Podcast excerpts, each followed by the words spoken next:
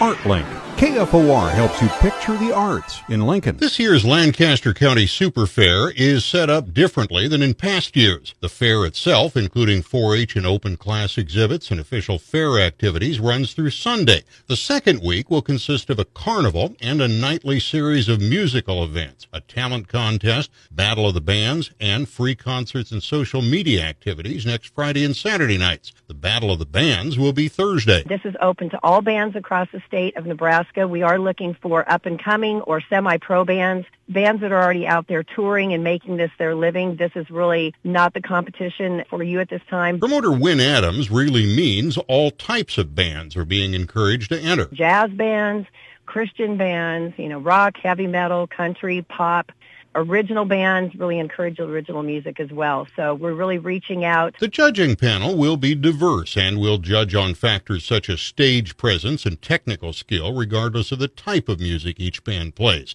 And there's a nice prize at stake. With the Battle of the Bands, we are giving away a $4,000 uh, Nashville recording package to our first place band. The Battle of the Bands will be indoors next Thursday, August 9th at the Lancaster Event Center. You can see the entire schedule of free music events coming up nightly next week or find entry information at galaxyofstarstalentsearch.com. ArtLink. KFOR helps you picture the arts in Lincoln.